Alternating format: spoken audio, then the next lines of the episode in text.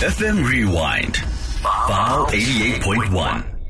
Area code. And joining us on the line to speak about it is uh, SAFTU's national spokesperson, um, Ndade Trevor Shaku. Ndade Shaku, thank you so much for taking uh, the time to join us. Welcome to Area Code. Can you please talk to us about the statement that you have released when it comes um, to the president saying that they are going to increase employment? Yes, it's something that is worrying, but don't you think it could gradually happen? No, um, in the main, we are critiquing the fact that he's saying employment is increased between 1994 and 2023. Now, what he's trying to say there is to look at the number of those people who are employed, but discard the fact that at the same time, the number of those who are employed has been increasing. There's been a greater number of those who are unemployed because the population is increasing, so the proportional representation of those employed versus those who are unemployed has actually uh, shown that unemployment has grown far much higher, and therefore there's no need to emphasize on the fact that there's been employment that is growing, but it is to emphasize that the economy cannot be able to create jobs for those who are entering the job market, who are entering the working age group, and those who are entering the labor force. So, uh, the, in, in essence, what we are arguing is that he is not um, uh, uh, telling the truth, but also that the, the, the rather not telling the truth, but that what he is saying uh, is meaningless. You can't be celebrating uh, 11.7, uh, 11.6 million people unemployed at the current moment. I mean, that does not really make sense. And, and, by celebrating that you've created employment since 1994 and discard the fact that there are 11.6 million who have become more unemployed as compared to 1994 is, in our view, uh, missing the mark of what uh, the president ought to be doing. He's merely focusing on the propaganda to project themselves as people have been creating jobs, even when many have been tossed into the pool of unemployment and are languishing in poverty. Mm-hmm. Well, um, I hear exactly what you're saying. And do you think that his State of the Nation address was just a way of reminding people what the ruling party could possibly do for the people, especially when highlighting things like these, which a lot of people don't agree with? Yes, for the most part, uh, it was uh, a recitation of what they've done.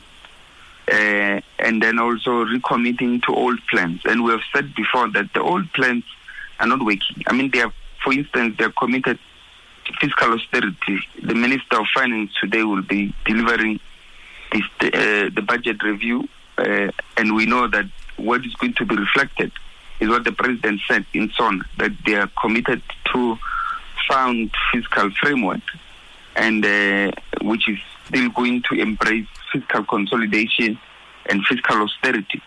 So if you are going to still continue with the same policies, we don't think that you, def, uh, you, you therefore have a chance of alleviating the poverty or the unemployment that is at this kind of uh, alarming levels. I mean, we are in the world the country with the highest unemployment rate. Now, that is unacceptable. And uh, unacceptable mainly because we have an economy that is considered to be uh, doing well. We have an economy that is considered to be developing, and therefore uh, we have unemployment that is even higher than the countries which are not doing well in terms of economic growth.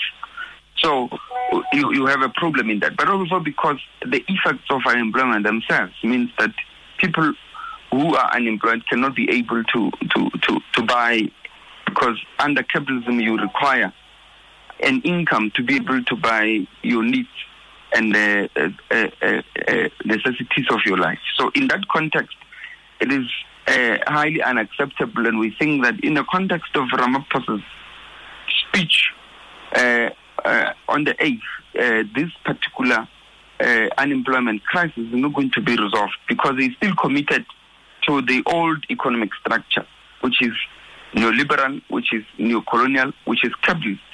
And we have seen in the past 84 years that the commitment to capital that is neoliberal and uh, neocolonial, it means that you're not going to develop the manufacturing sectors to beneficiate minerals, and you're also not going to use government powers to create jobs uh, in the jobs rather in government uh, entities and in institutions because you try to consolidate and defund such particular institutions. So there's not going to be a resolution of that crisis of unemployment under the current uh, policies which are in play, which Ramaphosa reaffirmed on the 8th of February.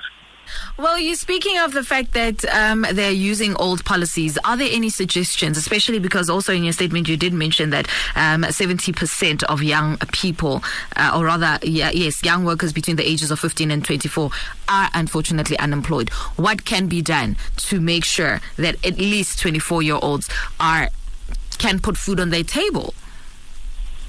Yes, so we have suggested that there should be what they call a, a jobs guarantee. Now, a jobs guarantee uh, is a policy uh, which anchors job creation in a way that you create opportunities in the public service and in the public infrastructure development. So at the same time you are creating jobs, you are also creating value creation. And remember, value creation is recorded as GDP on the balance sheet of those who are uh, uh, uh, gathering statistics for economic growth. So, in that sense, you will not only be providing jobs, but you will also be leading to economic growth, which means you are resolving two problems at the same time. You are resolving the problem of stagnating economic growth, and you are also resolving the issue of job which, as we say, is and argue is at alarmingly crisis level. So we are uh, proposing the jobs guarantee, and we're proposing further that government ought to uh, embark on a policy of fiscal expansion. That is to say, it must spend into the uh, building of infrastructure for government institutions and for communities, but at the same time, it has to ensure that there is, uh, uh, uh, in our view, we think that such particular money will have fiscal multiplier effects in that one spending in one area would lead to that money having to be uh, spread throughout the economy uh, through expenditure uh, of consumer goods, leading to expansion of production, and that on its own leading to employment by the private sector, and that on, in, on its own leading to expansion of the pool of people who are receiving an income, leading to the increase of those who are buying because that will have impact on aggregate demand and thereby creating what we call multiplier. So a whirlwind of sort in that sense. So we have been proposing that, of course, the state has not been considering it. The policies they are proposing are of fiscal contraction, and I've already uh, mentioned them, that of fiscal austerity, and we don't think that they are going to solve the crisis we're faced with. Well, thank you so much for your time, sir, and thank you for enlightening us on that. Thank you very much. His name is Trevor Shaku, and he's the national spokesperson for SAFTU. And he's saying that the statement given by the president is not true. FM Rewind, File 88.1. Area code every weekday from 9 to 12 p.m. on VOW FM 88.1.